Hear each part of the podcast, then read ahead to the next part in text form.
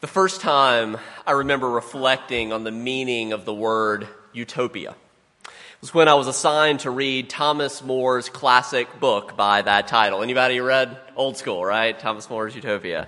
Uh, in his conception, utopia was spelled with the Greek, Greek prefix that looks to us like OU. It's actually Omicron Upsilon, right? Uh, and it means not. So it's kind of like you put A in front of things in Greek, you can also put an Omicron Upsilon. So it's that, and the prefix was attached to the root word topos, meaning place. So for more, utopia meant no place.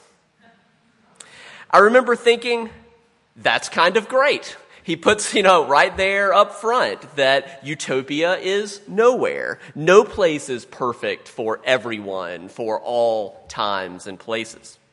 If you'll indulge me in just one more brief moment of linguistic nerdery, if More had meant something more like our modern conception of utopia, he would have used the prefix, what looks to us like EU or epsilon upsilon, meaning good. So good place instead of no place. A lot of people are familiar with that Greek prefix that looks like EU with euthanasia, right? Good death. So it's similar. Uh, and if we had all day, I'd actually pause right now, and if we had a screen that would drop down, I would invite us to watch the entirety of the first season of NBC's surprisingly insightful sitcom, The Good Place. Anybody Good Place fans out there? It's, it's, surprisingly good. It is a shockingly good introduction to ethics and a brilliant example of how a seeming utopia, an alleged good place, can end up being a torturous hellscape. The Good Place is streaming on Netflix if you're curious to learn more, or if you prefer your TV and the nonfiction flavors. Uh, I mentioned in passing a few weeks ago, Netflix also has a great documentary out right now called Wild, Wild Country. Uh, sounds like, okay, who's watched that? All right, quite a few of you now. All right, very good. Uh, it's a fascinating case study about how a Hindu guru formed a utopian community in eastern Oregon that went deeply off the rails. it's a riveting example of truth being stranger than fiction in so many ways. And if, if this, the things that happen in this documentary, if it were not true, I'd be like, that's ridiculous. That would never happen. And yet it does again and again. Uh, and it's a community that seemed utopian in many ways on the surface, but to be honest, was rotten at its core. And while I'm tempted to speak at length about both the good place and wild, wild country, I will instead share something briefer, which is a poem that I re- encountered recently while attending the National um, AWP conference, the Association of Writers and Writing Programs. So AWP, for those of you who, it's like the national conference for people with like MFAs. Whereas like MLA, the Modern Language Association, that's like the national conference of people with like English PhDs. So the, this conference is really about writing. I went with my I went because my wife is an English professor at English Community uh, at Frederick Community College as well as a published writer. And for me, it was really interesting actually to attend a professional conference outside my area of expertise. And one of the many things that stood out to me at AWP is that it is a gathering of people to whom practices like writing poetry really matters, you know, like in a transformative kind of way. And uh, of all the poems, many great poems that I heard at this conference, the one that stood out to me most is Good Bones by uh, Maggie Smith. As you listen to it, I invite you to keep in mind the tension we've begun to explore between the idea of utopia as a good place and utopia as no place. Good Bones by Maggie Smith. Life is short, though I keep this from my children. Life is short, and I've shortened mine in a thousand delicious, ill advised ways a thousand deliciously ill advised ways that I'll keep from my children. The world is at least 50% terrible, and that's a conservative estimate, though I'll keep this from my children. For every bird, there is a stone thrown at a bird. For every loved child, a child broken. Life is short and the world is at least half terrible. And for every kind stranger, there is one who would break you. Though I keep this from my children. I'm trying to sell them the world. Any decent realtor walking you through a real crap hole just chirps on and on about the good bones. This place could be beautiful, right? You, you could make this place beautiful. That poem strikes me as a sense, uh, in a sense, as conservative in the best sense of the word. Hope in what an individual might accomplish, in this case, to restore a currently run down piece of property, but tempered by a realism about the limits of human nature, the human capacity for evil, and a basic grasp of the tragic dimension of our existence. On the one hand, Smith's poem, Good Bones, it's perhaps a bit too pessimistic. We can talk about that. On the other hand, one of the reasons her poem resonated with me is that our tradition of Unitarian Universalism has often had the opposite problem.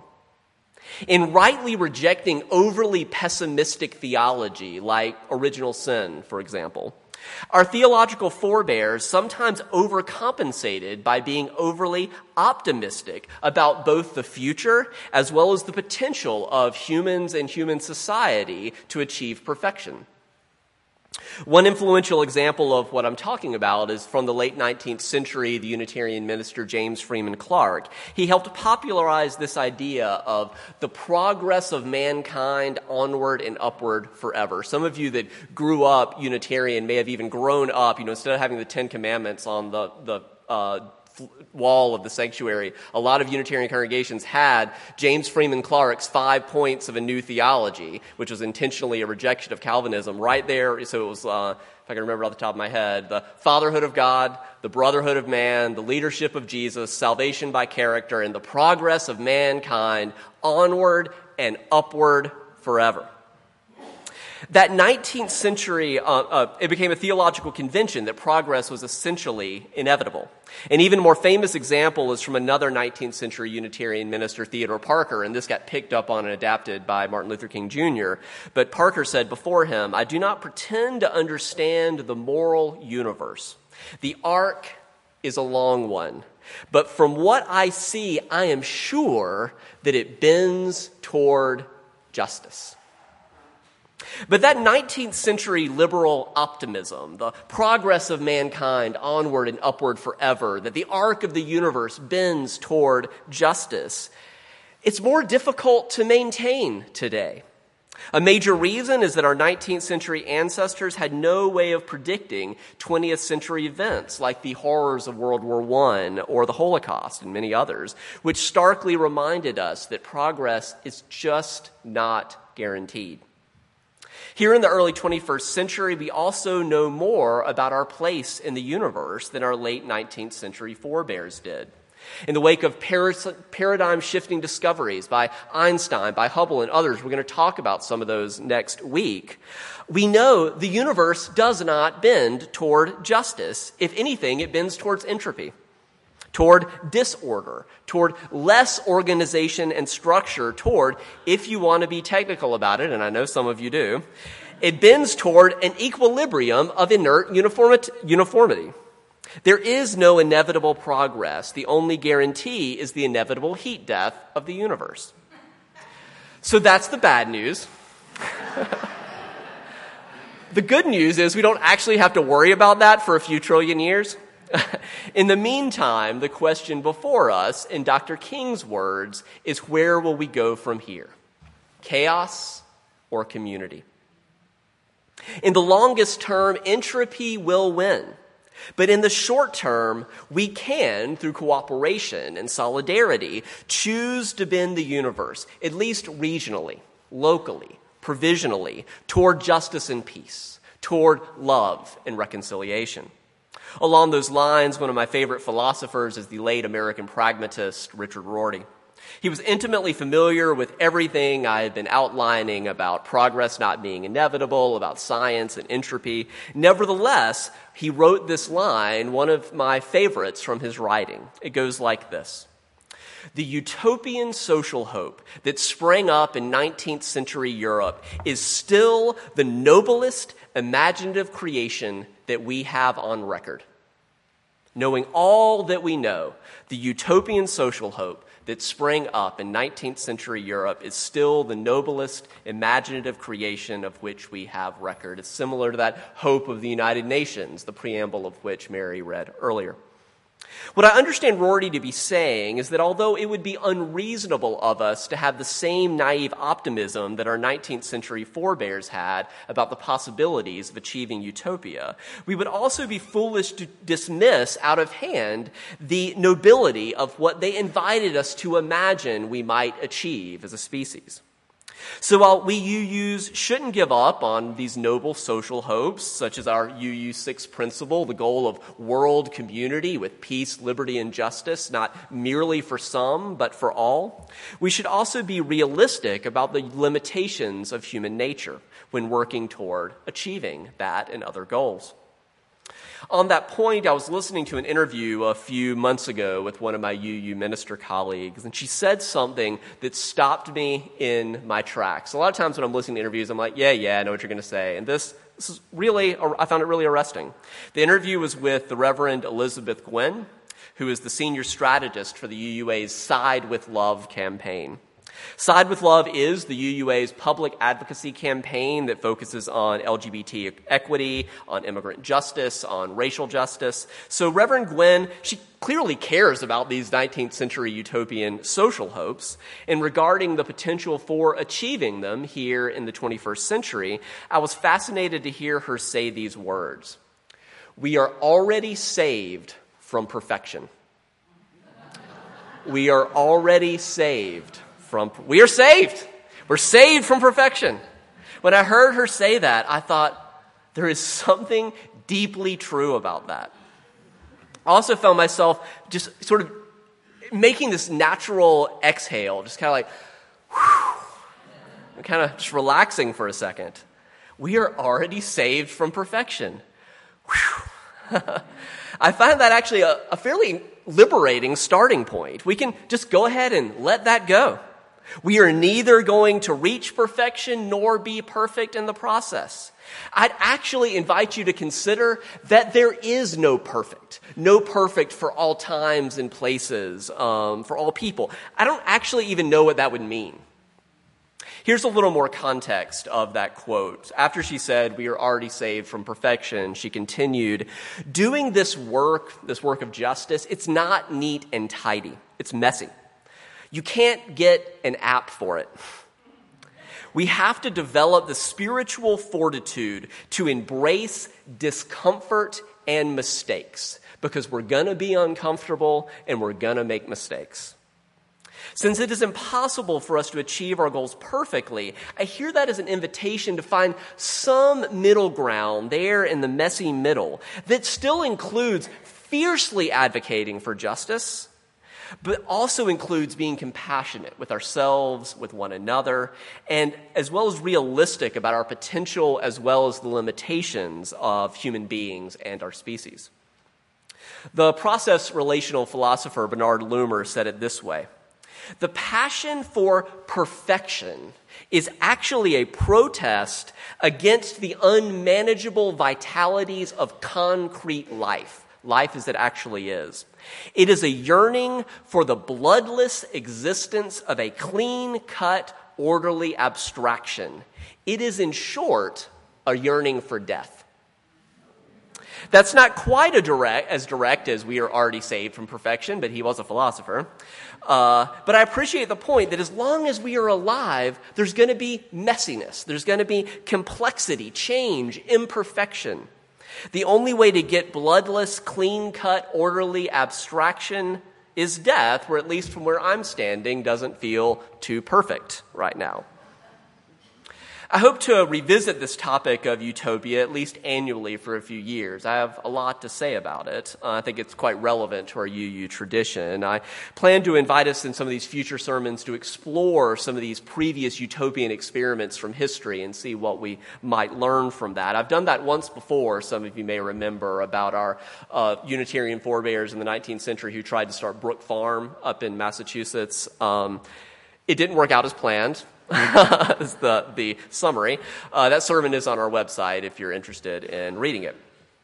From a different angle, I wanted to share just a few brief reflections about a new book from the Harvard professor, um, Steven Pinker, titled Enlightenment Now The Case for Reason, Science, Humanism, and Progress. Have any of you read that book or started it? it's long. Uh, it's pretty easy to get through, though. Some of you may be familiar with his previous book along the same lines called Better Angels of Our Nature uh, Why Violence Has Declined. Uh, also worth reading, also in TED Talk form if you prefer the 20 minute version. Uh, this latest book from Pinker is an expansion of his previous argument that despite some of the many disturbing trends in the short run, things like rising authoritarianism in our world, rising wealth inequality, Pinker encourages us to not forget the longer term trends over the past few centuries, which actually contain a lot of good news uh, that has been made to increase the quality of human life for basically every human being on this planet. There's some legitimate criticisms of Pinker's perspective as kind of like TED Talk in book form, you know, a little over, a little oversimplified, a little um, excessively optimistic, a little technocratic. But it's also the case that he's really compiled some compelling evidence about major progress in our world. I cannot replicate in a few minutes what takes him more than 500 pages to detail, but I'll give you three prominent examples life expectancy, sustenance, and inequality. First, life expectancy. In the mid 18th century, not actually that long ago, the life expectancy in Europe and the Americas was around 35, where it had been parked for 225 years previous to that, which is as far back as we have data. Life expectancy for the world as a whole in the mid 18th century was 29. So back then, even in America, I should have been dead on average about five years ago. In contrast, today's life expectancy for the world on average is 71.4 years. In less than two centuries of progress, that's a remarkable addition of four decades to the average human life expectancy worldwide. Sustenance. In the past, there was a legitimate fear of worldwide hunger. But thanks to technological innovations from the Industrial Revolution, the world now needs less than a third of the land it used to need to produce the needed amount of food. The environmental scientist um, Jesse Ausubel has estimated that we've actually already reached peak farmland. We may never again need as much as we use today. Further innovations are on the horizon through genetic engineering, um, things like CRISPR, which uh, a lot to say about that, right? Uh, third, inequality. Today, more than 95% of American households below the poverty line have electricity, running water, flush toilets, a refrigerator, a stove, and a color TV. A, just a century and a half earlier, the Rothschilds, the Astors, the Vanderbilts had none of those things.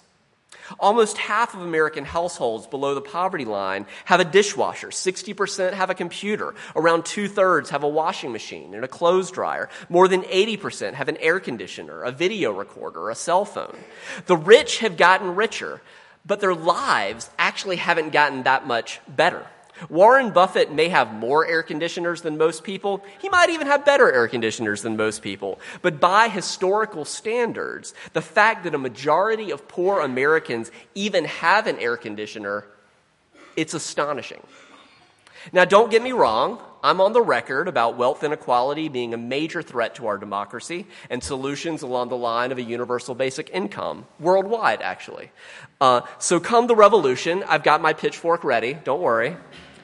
At the same time, I appreciate Pinker's reminder that even as we continue to work toward our goal of peace, liberty, and justice, not merely for some, but for all, let's also pause periodically to celebrate the progress that we have made. And as always, I'm grateful to be on this journey toward peace and justice with all of you.